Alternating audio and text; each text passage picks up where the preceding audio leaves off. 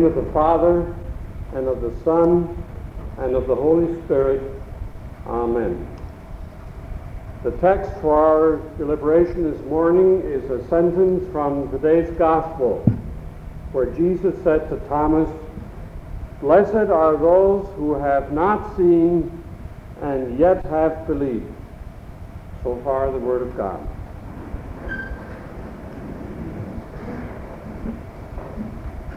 There's a story about a little girl whose mother constantly reminded her to wash her hands before meals because of the germs and to pray whenever she gets ready for bed for God's protection at night. One day at school, her kindergarten teacher asked her, Well, how are things at your house? And the little girl said, All I hear about at our house is God and germs, and I've never seen either one. Thomas in today's gospel was in that position. The expression seeing is believing comes from the gospel story. And the expression doubting Thomas has its origin there too. Let's think about that story for a few moments today and see what God intends to teach us here. The Bible says all Scripture is given by inspiration of God and is profitable for instruction. It's not just there for story time. It's profitable for instruction. What can we learn from doubting Thomas? When I first started to think about this lesson in preparation for today, the thought came to me I think that Thomas has been getting some bad press. Thomas was not the first doubter. Eve was. Doubting Eve and doubting Adam. Satan came to Eve and said, Did God really say this? And Eve said, Wait a minute. Maybe he didn't. Doubting is part of the human condition. It was the first approach that Satan used on humankind, and it worked. And doubt is often accompanied by ridicule. When people want you to doubt something, don't tell me you believe this stuff. In other words, you're not one of the regular gang. Why don't you get with it? Doubt the things that you learned at home. Doubt the things they're telling you in church. Luther said once if you have no doubts in your life, pinch yourself and see if it hurts, because if it doesn't, you're dead. Doubting, however, is not sinful. Nowhere in the Bible does it say that it is sinful to have a doubt. Giving into it is the sin. Temptation is not sinful. Giving into it is. We can't stop temptations. Like Luther once said, we can't stop the birds from flying over our head. But we can stop from something happening to us when they do. Now, what is the Lord trying to teach? First of all, doubt is a helpful thing in many cases. Doubt is not sinful. It may even be a gift of God. And the first point I want to make as a science teacher is that science would be impossible without doubt. Science is based on doubt. In the 16th century, the Polish cleric and astronomer said, I doubt that this Ptolemaic theory that the earth is in the middle of the universe and doesn't turn or move, I doubt that that's true, even though people have believed it for a thousand years. I doubt if it's true. I think the sun is in the middle and the earth is moving around it. He was so afraid to say this that he waited till the day he died for fear of the repercussions.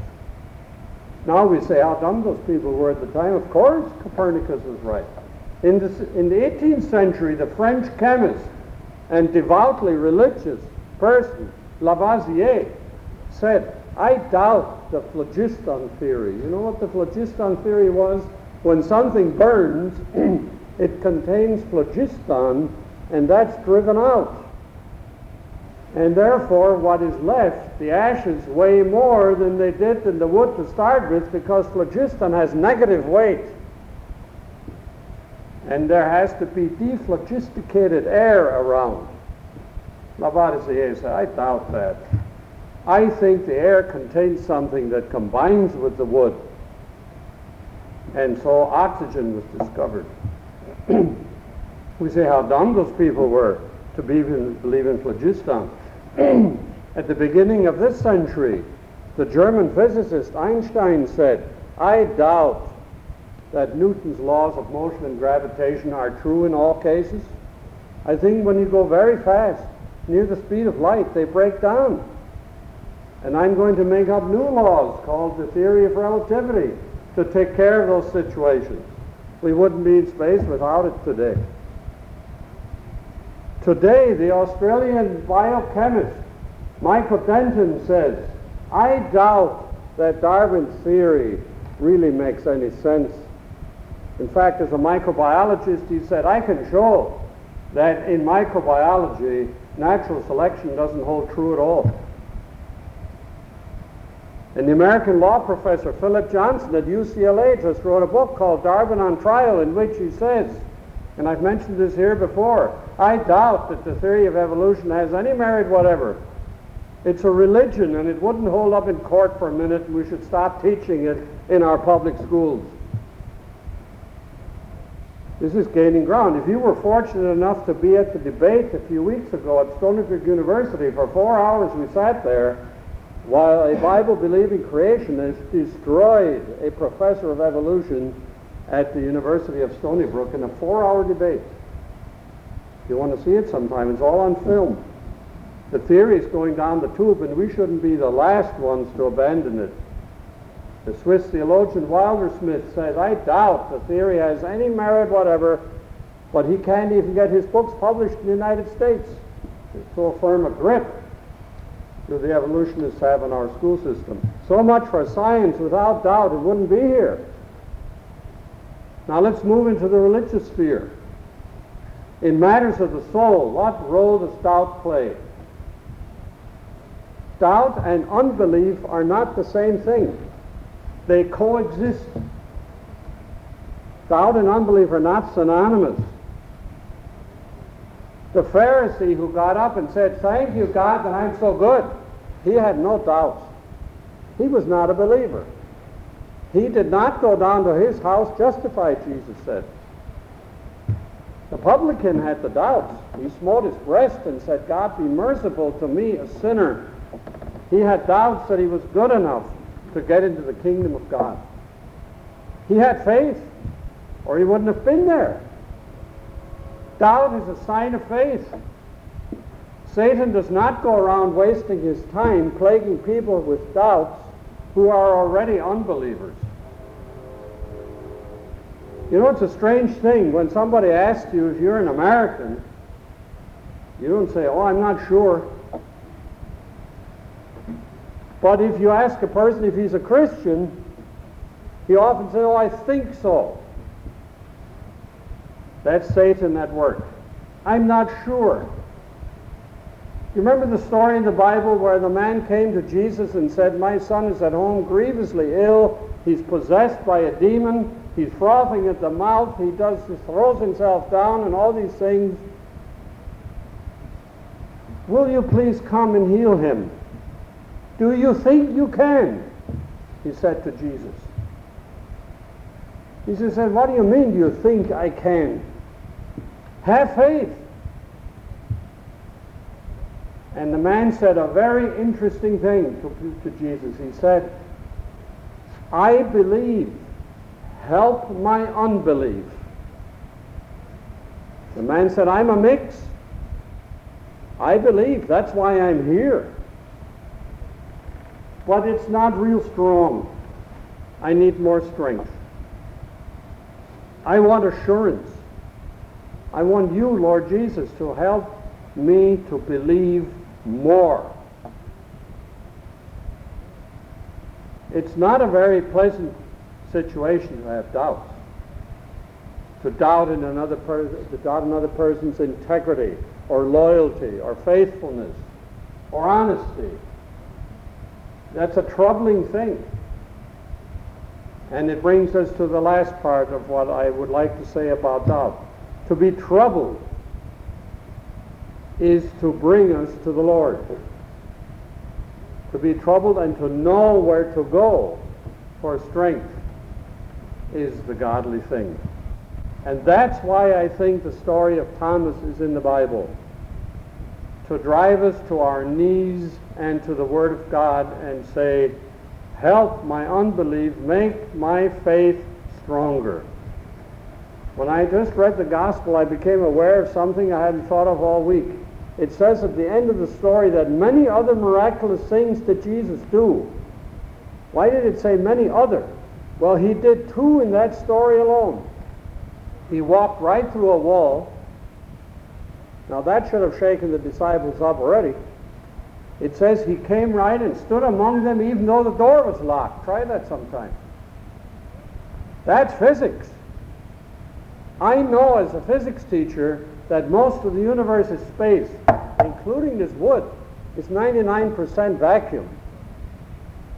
But to go through there with the faith and say, I'm going to go through all the vacuum with my knuckles, I'm not going to have enough faith to do that.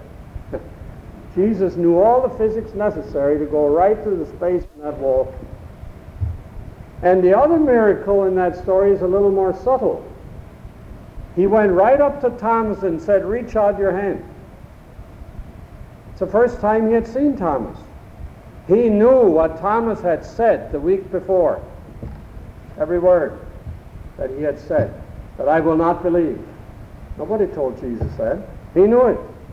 That's scary. That's scary if you're in the wrong camp, and it's reassuring if you're in the right one. Thomas knew where to go with his doubt. That's a plus. He came back the next week. He didn't go running off to some bar and say, I can't believe this story.